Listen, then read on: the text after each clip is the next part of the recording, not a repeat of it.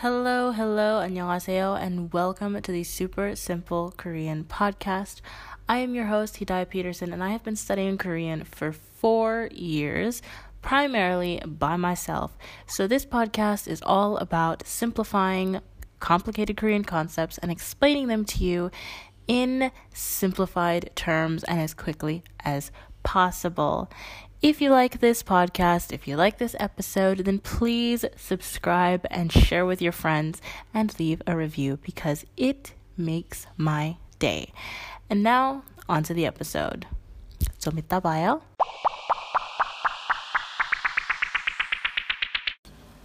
I'm actually recording this from my kitchen right now. I am making dinner for my sick family because every single one of us is sick at this point. but I kind of felt like recording right now, even though my siblings probably can hear me and they probably think I'm freaking crazy. I don't care, I'm gonna do it anyways.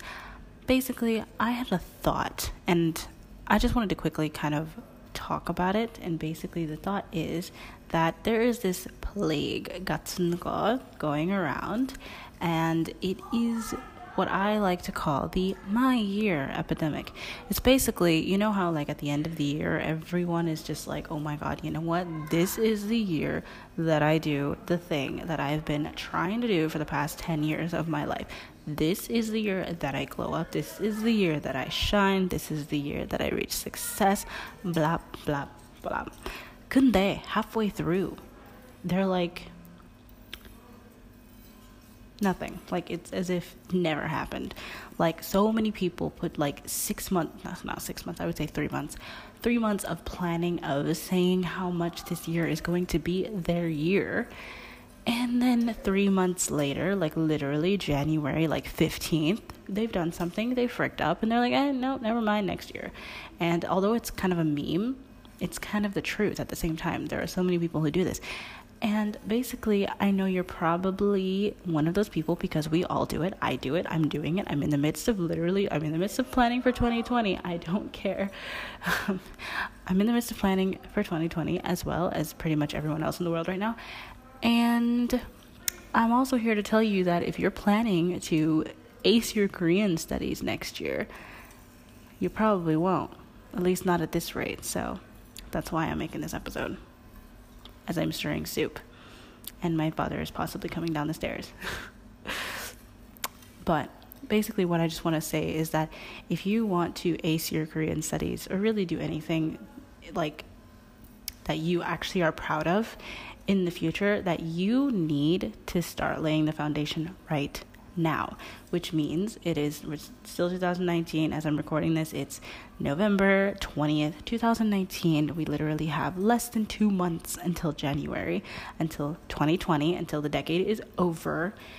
And I know it might be a little bit hard to plan for a bunch of this, like to plan and stuff like that for the you know the next year because you know Christmas and holidays and stuff like that are coming up. Um, I don't, I'm not 100% in the know about holidays at the moment, but if you really want to make any progress or do anything worth like worth mentioning, worth remembering, worth working for, then you have to start laying the foundation right now. And what I mean by that, if you're like going for Korean, because you know this is podcast is all about Korean. If you're going for Korean, then start making your goals now. Start working towards them now.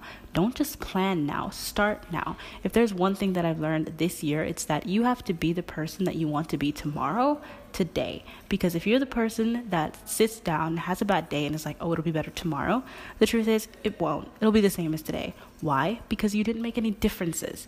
You have to start living as the person that you want to be in the future in order to actually be that person in the future. Like your change literally starts now.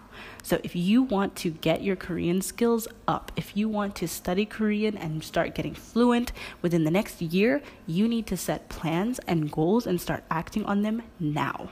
Not tomorrow, not later, not in an hour, now. And that is the way that you can make 2020 your year in your Korean studies and pretty much in any other thing that you successfully do. But because this this podcast is all about Korean studies, I am really, really emphasizing the Korean part. And yeah, that's all I have to say. I'm gonna go now because my timer will probably go off and my soup is probably done. So until next time, 안녕히 계세요. And if you want to connect with me, connect with me on Instagram at Super Simple Korean. Bye bye.